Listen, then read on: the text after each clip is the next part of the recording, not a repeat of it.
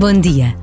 Não vivemos sozinhos e a vida tem-nos mostrado como precisamos uns dos outros, principalmente em momentos de crise, de doença, de fragilidade. Precisamos de cuidar e de ser cuidados. Precisamos de trabalhar e de quem nos dê trabalho. Precisamos uns dos outros. E todos somos responsáveis pela construção da sociedade em que vivemos.